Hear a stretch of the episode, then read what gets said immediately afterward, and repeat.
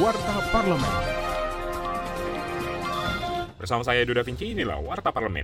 Ketua DPR RI Puan Maharani mendorong Organisasi Parlemen Dunia atau Interparliamentary Union aktif mengupayakan pemerataan ketersediaan vaksin di seluruh dunia. Solidaritas global menurutnya menjadi satu-satunya pilihan yang harus diambil untuk mengatasi potensi buruknya dampak pandemi COVID-19. Menjelang sidang ke-142 IPU Jenewa, Swiss pada 24 hingga 28 Mei 2021 mendatang, politisi PDI Perjuangan tersebut mengingatkan perlu dilakukan transfer teknologi pembuatan vaksin dari negara maju pada pusat produksi vaksin di negara berkembang. Warta Parlemen. Wakil Ketua Bikasa PDPR RI Ahmad Hafiz Tohir mengatakan pembangunan ibu kota negara atau IKN baru di Kalimantan Timur tidak fantas dibangun melalui hutang luar negeri. Karena hutang luar negeri saat ini sudah mencapai 209,2 miliar US dollar atau setara dengan 2.907 triliun rupiah. Legislator dari Dapil Sumsel 1 ini mengatakan pembangunan IKN baru termasuk proyek besar dan rawan karena total pembiayaan yang sangat besar senilai 466 triliun rupiah.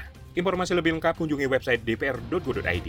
Wakil Ketua DPR RI Rahmat Gobel mengingatkan di masa pandemi ini masyarakat termasuk pelaku UMKM tidak tergiur dengan tawaran investasi bodong yang meminta publik mencermati panduan otoritas jasa keuangan. Para UMKM itu harus segera kita dorong supaya mereka tidak terjebak kepada investasi-investasi yang fiktif itu sendiri. Televisi Radio Parlemen.